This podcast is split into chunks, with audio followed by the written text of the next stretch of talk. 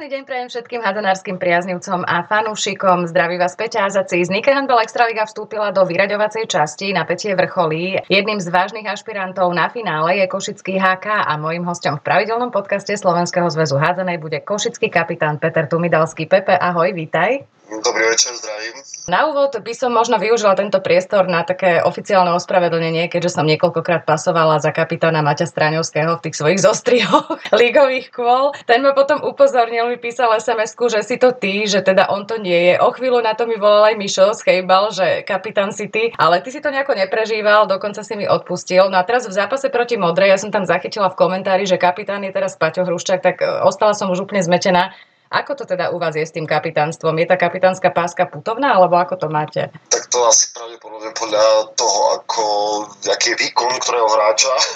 Ale nie, bolo normálne hlasovanie slobodné a pod troškou tlaku, ako mi dali všetci hlas, takže oficiálne som kapitán ja. Áno, takže nie je tá páska putovná, stále si kapitán, hej, Košica? No, zatiaľ nie, zatiaľ nie, ale myslím, že to je úplne jedno, kto to je. Jasné. Zápas s Modrou, ten štvrťfinálový, ste doma zvládli. Mladý, ambiciózny tým bol nepríjemným súperom. Čo bolo v tomto súboji najnáročnejšie? V tomto súboji najnáročnejšie, no ťažká otázka, ako ťažko sa nám hrá proti Modre, sú to predsa len mladí. Nízky behaví chlapci, my sme trošku vyšší, ťažší, starší, takže treba sa s trošku vysporiadať, ale neviem, z nimi sa ťažko hrá, ako, ako super nám určite nevyhovuje. Myslím, že viacerým tímom hrajú veľmi nepríjemne, hrajú až do konca vždy. Aké sú tie vaše vyhliadky na stredajšiu odvetu? Bude sa hrať v modre, tam je vždy výborná atmosféra, predpokladám, že plánujete ukončiť tú štvrťfinálovú sériu v čo najkračom čase? Tak máme to v pláne, ako šport je pekná vec, môže sa stať hoci čo, boli by sme rádi, keby sme mali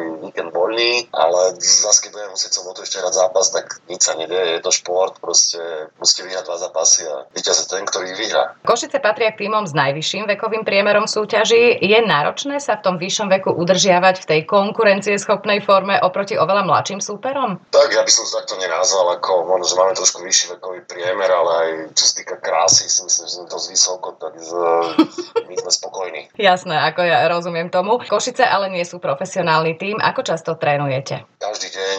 My, niektorí starší hráči po 25 keď máme trošku dali, ale inak každý deň sa trénuje. Ty pracuješ, stíhaš aj nejaké individuálne tréningy, posilňovňu alebo niečo podobné? Samozrejme, ako stíham všetko, udržiavam sa. Absolútne nie. Ja ako vôbec nestíham, ako mám prácu, ja stíham tie tréningy trikrát v týždni. Ostatní chlapci trénujú pravidelne, ale ja už proste o svojom veku už 5 tréningov by som nedal ešte aj v sobotu zápas, to by som nedelu zobral. Ten semifinálový zápas s Prešovom bol neskutočný od začiatku do konca. Nie sme zvyknutí teda vidieť e, súboj Tatrana s týmom najvyššej súťaže našej taký vyrovnaný. Nakoniec sa ešte aj k slovu dostali sedmičky a Prešov si vlastne nezahrá finále slovenského pohára premiérovo od roku 2006. Aký bol tento zápas z toho tvojho pohľadu? Aké potom boli oslavy? Mali ste nejaké? Tak oslavy chlapci určite išli nejaké jedno pivko. Ja som ráno stával do práce, takže ja som to bohužiaľ nemohol využiť. Ale bolo to náročné, cez polčas sme si povedali, keď tam bol, tuším, že sme ho vyhrávali dva, fakt už si nepamätám, že to skúsime, chvála Bohu to vyšlo, no a ideme to finále si zahrať a uvidíme, čo bude tam.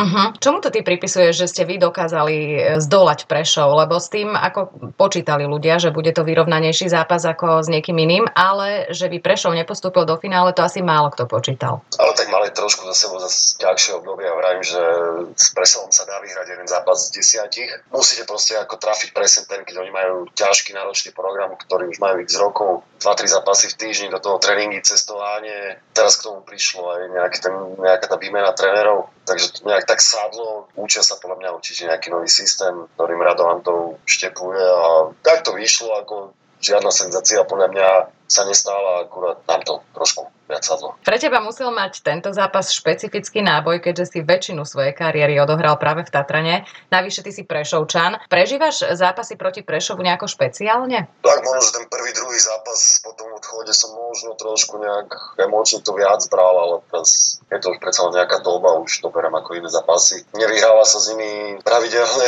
skôr veľmi nepravidelne, takže každá taká výhra raz za nejaký ten čas, rok, dva, ako určite poteší. Ty máš 10 majstrovských titulov v drese Tatrana. Koľko si ty tam zažil počas svojej kariéry trénerov? Na ktorého ty spomínaš najradšej? Máš takého nejakého svojho obľúbeného? Tak skôr, keby sme išli do tých neobľúbených, to by som vedel ako povedať, ale z tých obľúbených teraz poviem jedného, druhý sa urazí. Zažil som všetkých možných, ako a Natálčik, jaký bol, taký bol. Nedával nikdy nožik do chrbta, toto si na ňom cením. Vedel eh, veľmi nepríjemne pozbudiť, či už na tréningu alebo na zápase, ale stále si cením to, že ten eh, nožik nevyťahol nikdy.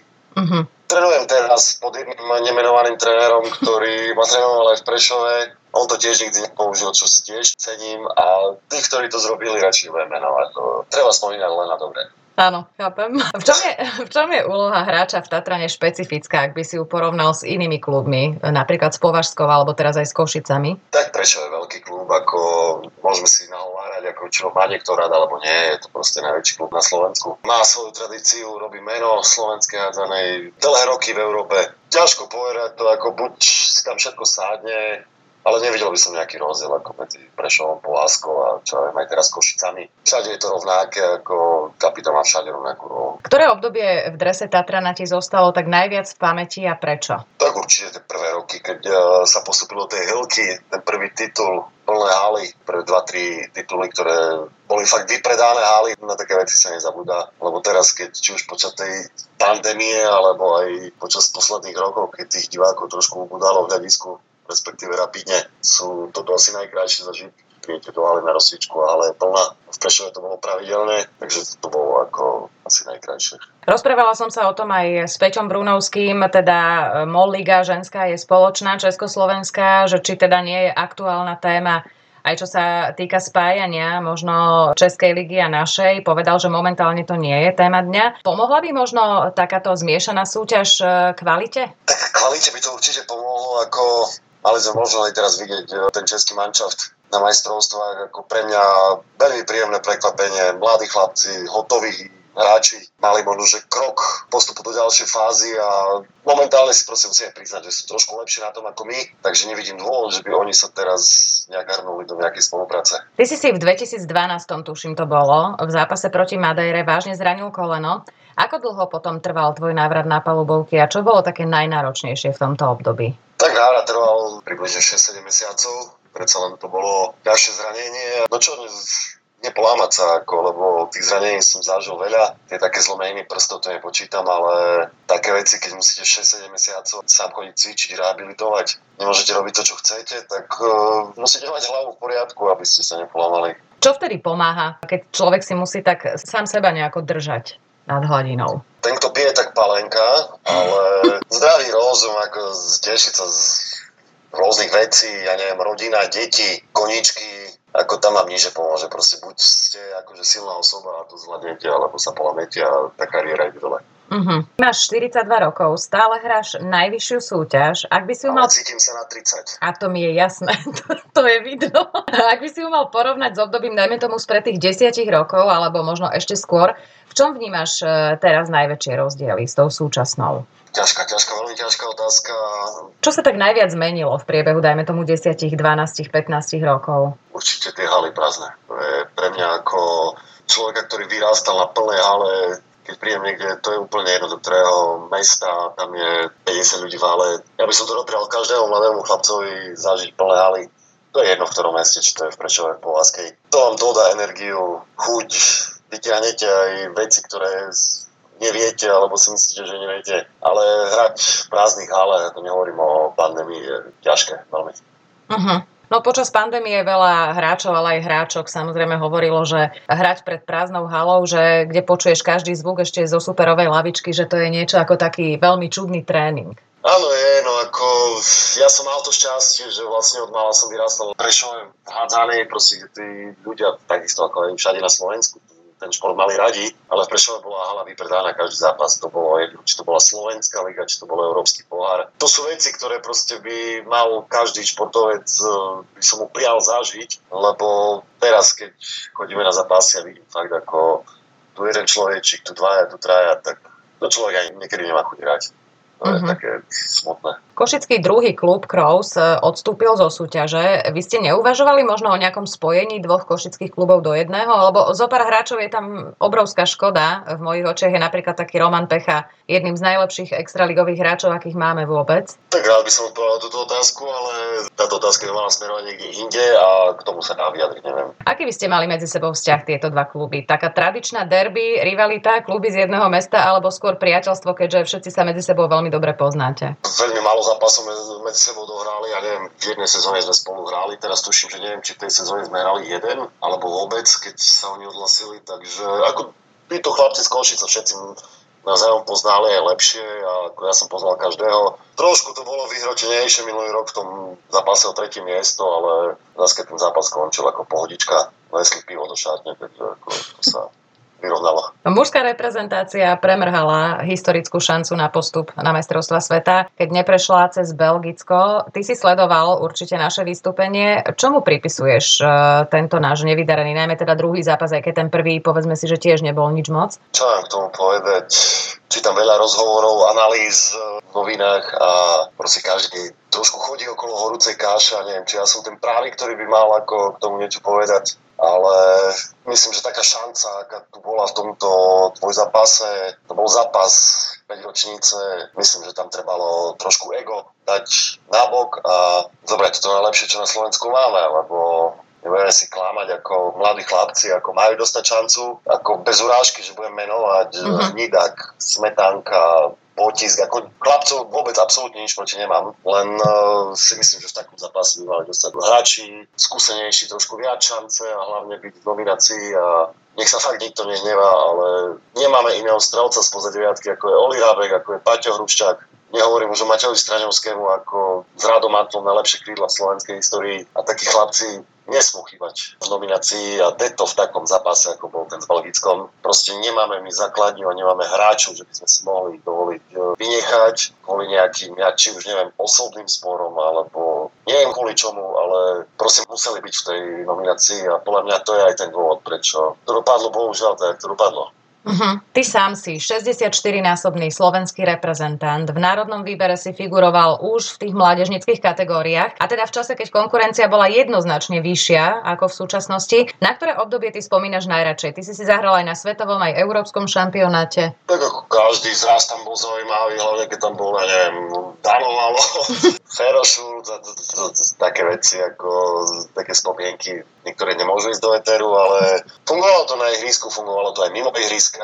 A teraz ako nielen, že vďaka ním dvom to tam fungovalo, ako tam proste buď si mančov sádne, tak uh, si sadol vtedy a jeden s druhým si rozumejú, alebo to proste nesádne a to nefunguje, tak ja som tam ako s nikým nikdy nemal problém, ja som tam rád chodil. Proste musí tam byť nejaká chemia. Teraz to evidentne nebolo. Januárové majstrovstvá Európy boli poznačené takou slabou fanúšikovskou účasťou kvôli covidu. Vyzneli teda aj celkom inak, ako sme si všetci predstavovali, čo sa týka tej podpory fanúšikovskej. Bol si sa aj ty pozrieť v Košiciach, kde naši hrali? Bol som, bol som sa pozrieť na jeden zápas. Na ktorý? A nie na prvý s Norskom. Aký si a... mal z neho pocit? Pocit ako pocit. Ja som sa prišiel pozrieť ako Nevedel som dlho hrať, Tomáša Urbana mal ťažké zranenia, čo som sledoval. Chcel som vidieť ako našich chlapcov v plnej síle, čo sa mi aj v prvých 30 minútach podarilo. Som trošku bol sklamaný, že potom sa to trošku prestriedalo, lebo mali sme fakt ako nábeh na fantastický výsledok z normy. Nevrajím, že by sme vyhrali, ale aj prehra o 2-3 góly z normy by bola fantastická. Nakoniec to trošku horšie dopadlo. Ale som rád, že som videl niektorých chlapcov, ktorí niekedy ako nevidno toho Tomáša Lebána. Ako nesledujem tú hádzanú až tak, že si budem nejaké prenosy na internete hľadať, ale vidno, že ten Tomáš je v životnej forme a som rád, že som ho videl. My sme potom zdolali Litvu po tomto zápase z normy. Tento zápas sme vyložene zvládli podľa tých predstav. Každý hral veľmi disciplinovane, aj sme vyhrali e, vlastne historické víťazstvo na mestrovstvách Európy sme zaznamenali. Proti Rusom sme ale vybuchli na plnej čiare. Čomu to pripisuješ podľa teba? Lebo ja sa priznám, že mne osobne to pripomenulo ten náš zápas s Polskom na mestrovstvách Európy v Belehrade v 2012,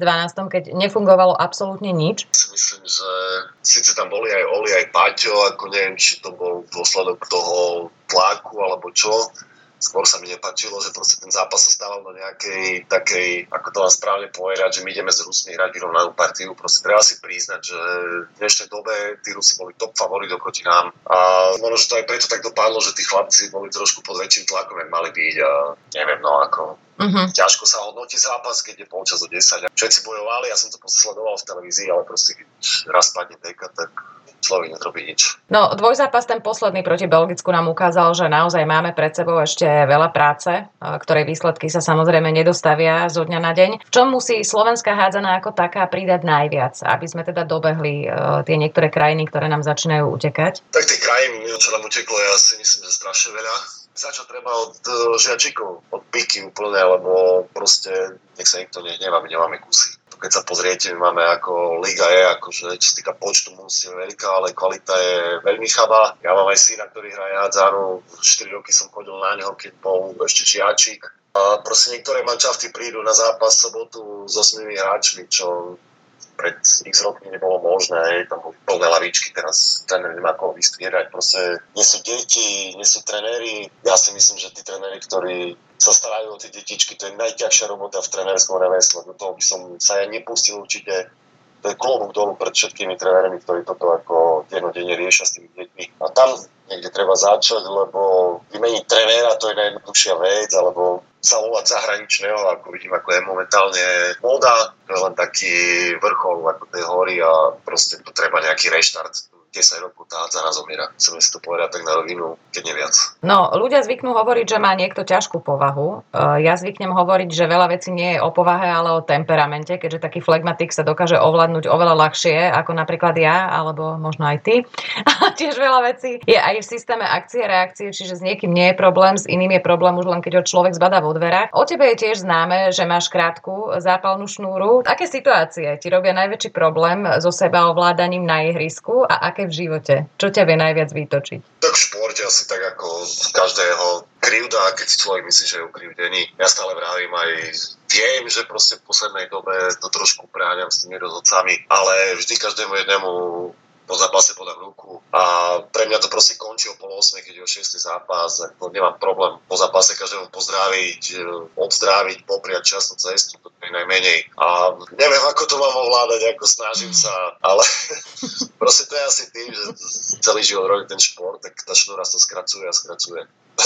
Ja ťa absolútne chápem. Ja to mám veľmi podobné. Pracujem na sebe, áno, môžem teda povedať. A raz sa mi to darí ten výsledok viac inokedy menej, ale ako snažím sa, no. Je, je to niekedy veľmi zložité, zvlášť keď človek to všetko prežíva a vklada sa do toho citovo. My dvaja patríme ku generácii, ktorá bola zvyknutá rešpektovať učiteľov, trénerov, skrátka autority. Boli sme naučení vážiť si starších. Teraz sme sa ocitli v takom čase, ktorom možno neplatia žiadne pravidla, čo sa tohto týka, respektíve tá drzosť a arogancia často výťazí. Ako ty toto znášaš? Pretože teba obklopujú neustále veľmi mladí hráči, prichádzajú mladí hráči, ktorí niektorých sebavedomie naozaj obdivujem, že doteraz ešte také, ne, doteraz ešte také nemá. Veľmi zlé toto vnímam, ako neviem, čo mám na to povedať, to sú základné veci, ktoré sa učia od mála, ako dobrý deň, ďakujem, prosím, to sú základné veci, ako ja teraz, keď tiež hráme tie zápasy a ako ja sa ospravedlňujem tým chlapcom, ale ja tých 20 ročných chlapcov nepoznám. Neviem, či oni mňa, možno, že tiež nie. Ako ja si nevyžadujem žiadnu pozornosť ani nič, ale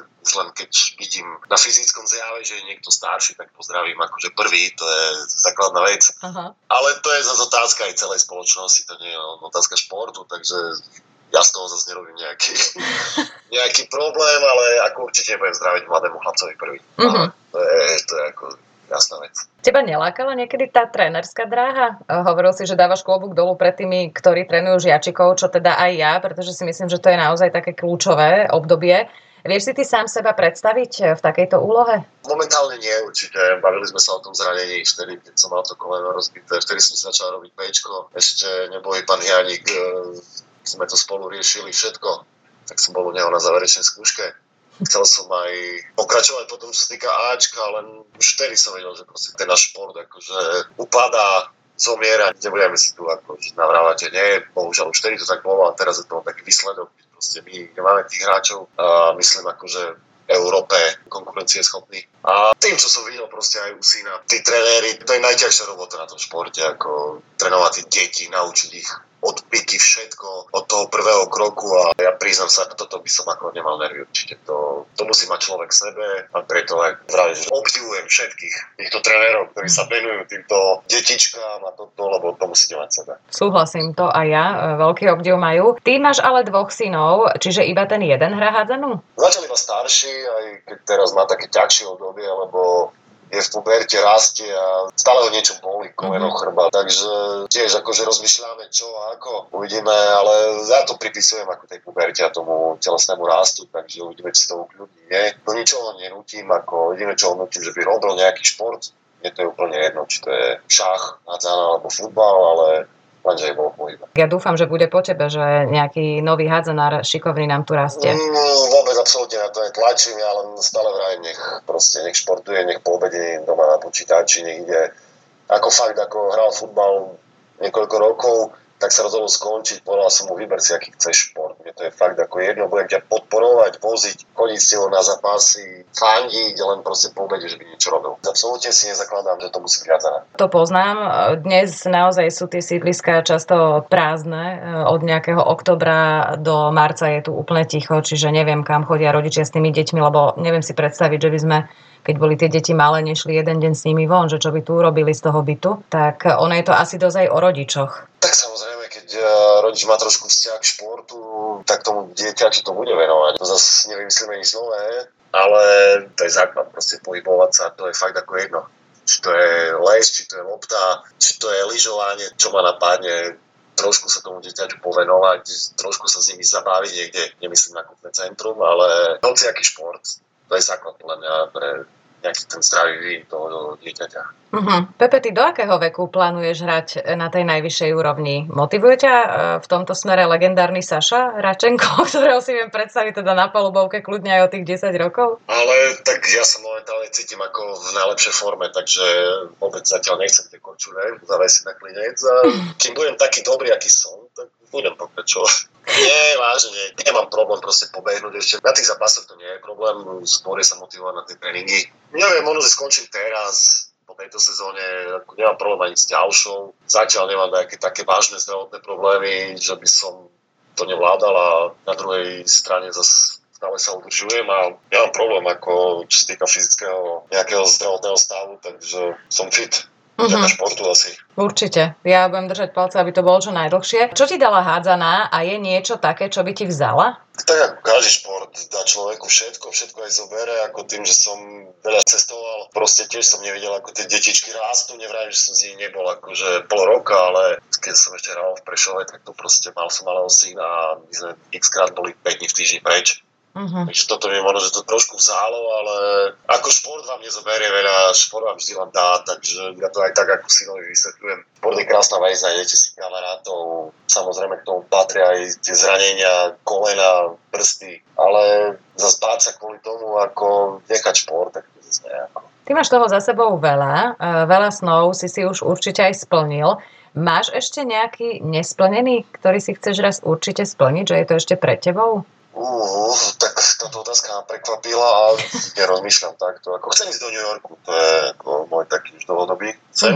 Ale nie, nerozmýšľam tak, ako ja som spokojný takým životom, aký mám a nech sú všetci zdraví a neriešim vôbec ako nejaké moje sny, ako fungujem normálne. Nemám takéto veci. Neplánuješ, žiješ to, čo je teraz? Tak, ako vôbec sa nezamýšľam, že čo by malo byť, čo, čo by čo bude, alebo čo vôbec treba žiť v prítomnosti a nezaoberať sa nejakou minulosťou alebo budúcnosťou, čo aj tak neovplyvníme. Budem ti veľmi, Pepe, držať v tomto palce. Hlavne nech si zdravý, nech sa nikto nezraníte. Nech si teda splníš e, tie sny hádzanárske, aj nehádzanárske, tak ako k tebe prídu a ďakujem ti veľmi pekne, že si si našiel čas. Ja ďakujem pekne, veľmi tiež.